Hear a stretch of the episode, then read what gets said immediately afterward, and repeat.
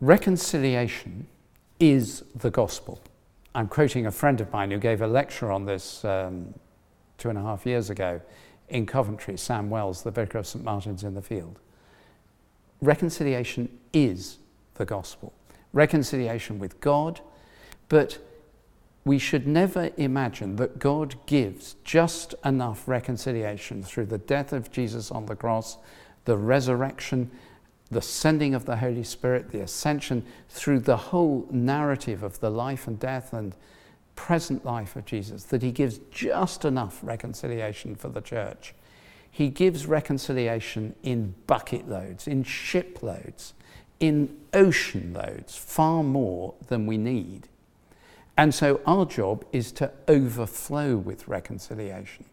Reconciliation with God, reconciliation with each other as Christians, getting away from the backbiting, the attacking, the scandalous division which so impedes the work of the Spirit and has done for hundreds and even over a thousand years.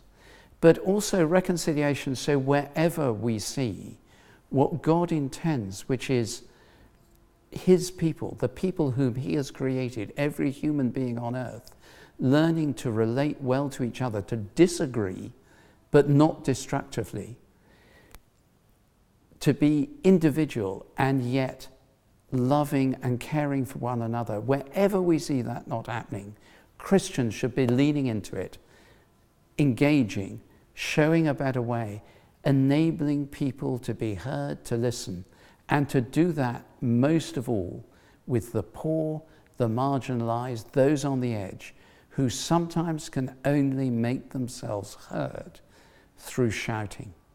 We need to be the ones who take those voices and enable people to come together to tackle violent conflict and non-violent conflict, family conflict and church conflict. We are to be the people for whom reconciliation is the gospel.